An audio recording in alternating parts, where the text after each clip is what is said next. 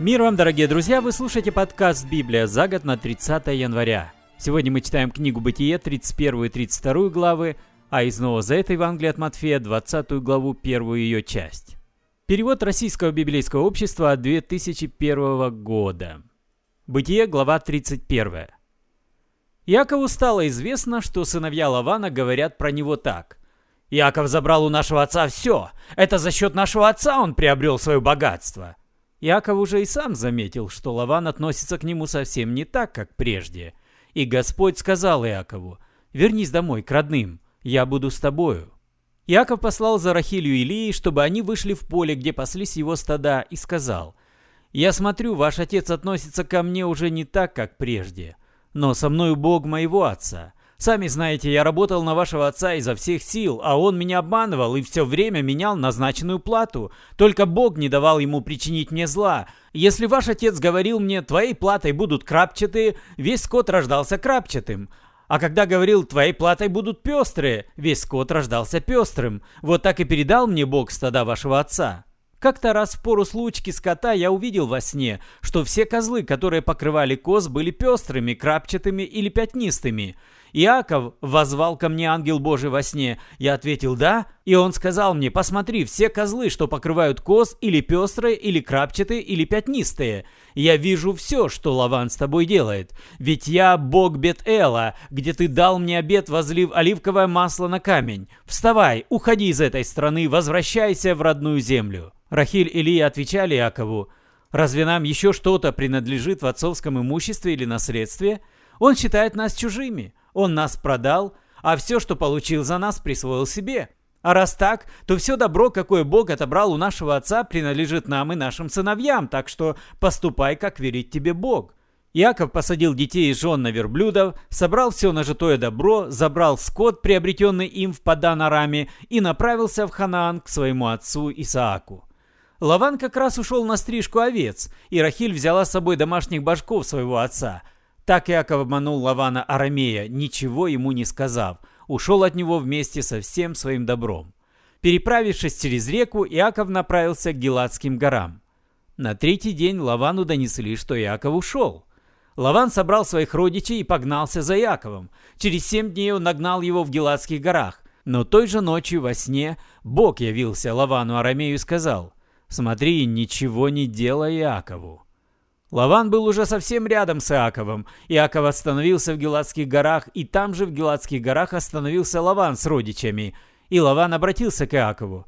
«Что ты делаешь? Ты меня обманул. Угнал моих дочерей, будто пленниц, добытых на войне. Зачем ты ушел от меня тайком, обманул меня, ничего не сказал мне? Я бы проводил тебя с веселыми песнями под звуки бубна и цитры, а ты даже не дал мне поцеловать дочерей и внуков на прощание. Глупо ты сделал». Я мог бы хорошенько отплатить вам за это, но сегодня ночью Бог вашего отца сказал мне, смотри, ничего не делай Якову.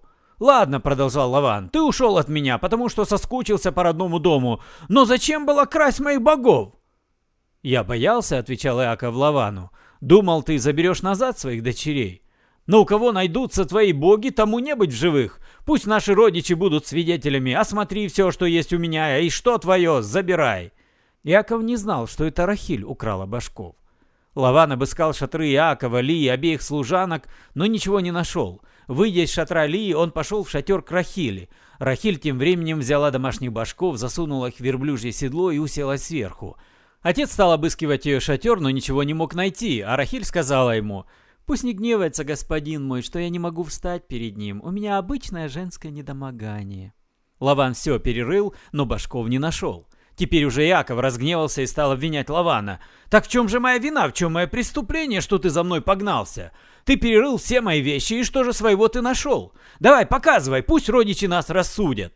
Двадцать лет я на тебя работал. Не было за это время выкидышей ни у овец, ни у коз. Я не ел баранов из твоего стада. Если бывало скотину задерут звери, я не приносил ее тебе, но сам возмещал убыток. Днем ли было дело, ночью ли, ты спрашивал с меня за пропажу. Днем меня мучил зной, ночью холод, я глаз не смыкал. Двадцать лет я был у тебя, четырнадцать лет я работал на тебя за твоих дочерей, шесть лет за скот, а ты все время менял назначенную плату.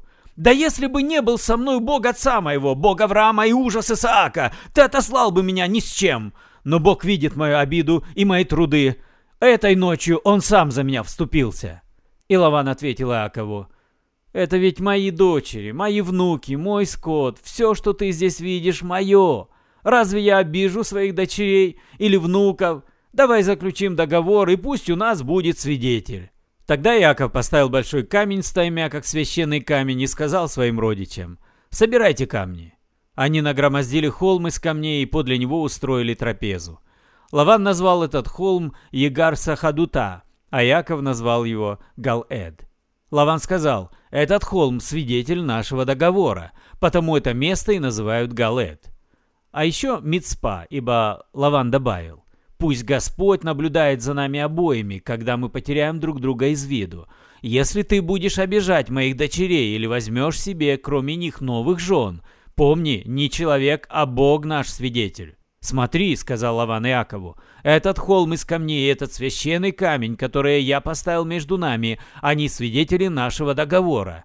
И я не буду переходить со злым умыслом на твою сторону холма, и ты не переходи со злым умыслом на мою сторону холма и священного камня. Пусть нашими судьями будут Бог Авраама и Бог Нахора, то есть отчие боги Иакова и Лавана.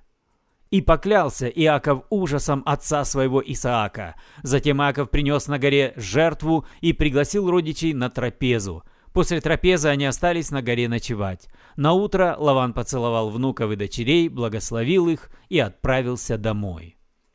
Глава 32.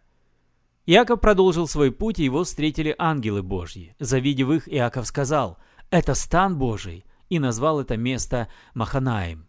Иаков послал вестников к своему брату Исаву в землю Сиир, в страну Идомскую, и велел передать ему такие слова.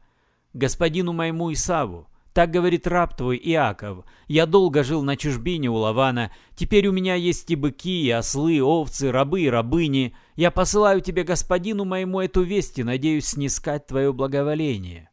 Вернувшись, вестники сказали Иакову, «Мы были у твоего брата Исава, он идет навстречу тебе, и с ним четыреста человек».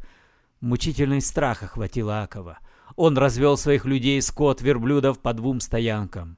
Если, думал Иаков, Исав нападет на одну из стоянок и всех перебьет, то хотя бы те, кто на другой стоянке, спасутся бегством.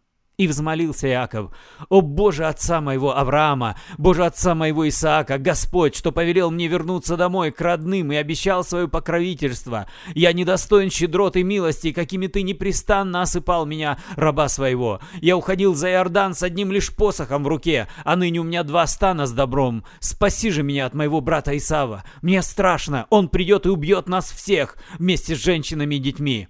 А ведь ты обещал мне свое покровительство. Ты обещал, что мое потомство будет несчетно, как песок морской. Иаков переночевал там, а на утро отобрал из своих стад дары для Исава.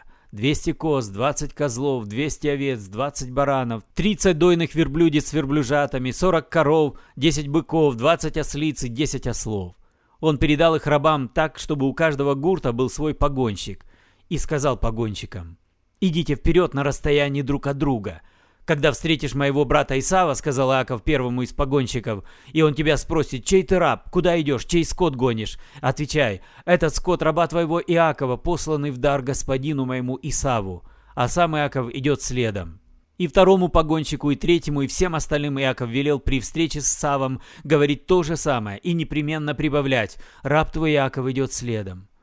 Так, посланными вперед дарами, Иаков надеялся умилостивить Исава, а потом, думал Иаков, я и сам покажусь ему на глаза. Быть может, тогда он встретит меня по-доброму.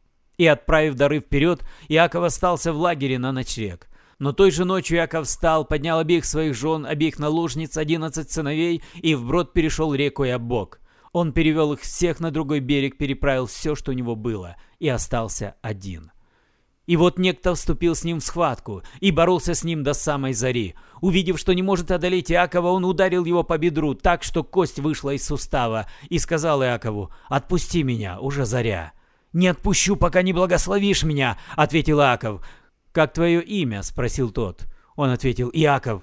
И тогда тот сказал, «Отныне ты будешь зваться не Иаков, а Израиль, ведь ты боролся с Богом и с людьми, и выходил победителем». «Назови мне свое имя», — попросил Иаков, но тот ответил, «Не спрашивай о моем имени». И благословил Иакова. Место, где это было, Иаков назвал Пени-Эл, что означало «здесь я видел Бога лицом к лицу и остался жив».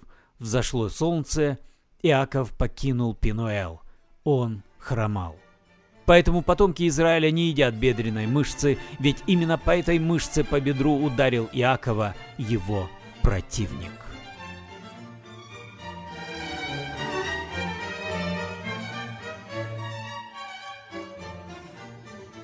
И снова за это мы читаем сегодня Евангелие от Матфея, 20 главу с 1 стиха в переводе «Радостная весть».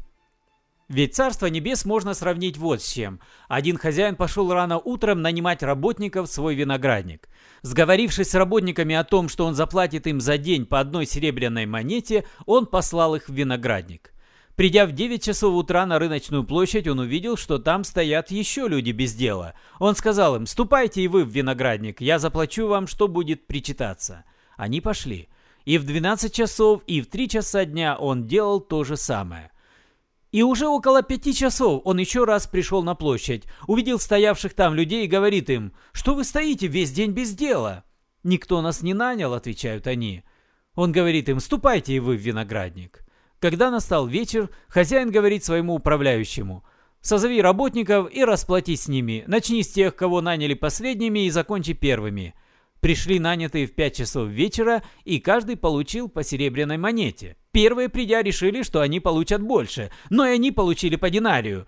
И, получив, стали негодовать на хозяина. «Эти последние час один проработали, ты же приравнял их к нам, а мы ведь целый день надрывались под палящим солнцем!» Но он ответил одному из них. «Я тебя не обидел, приятель. Разве ты сговорился со мной не за один динарий? Получай свое и уходи. А я хочу и этому последнему дать столько же, сколько тебе. Разве я не вправе поступать со своими деньгами, как хочу? Или тебе завидно, что я щедр? Так последние станут первыми, а первые последними». Вы слушали подкаст «Библия за год» на 30 января. Спасибо за внимание. С вами был Петр Цюкало. До свидания, до следующей встречи.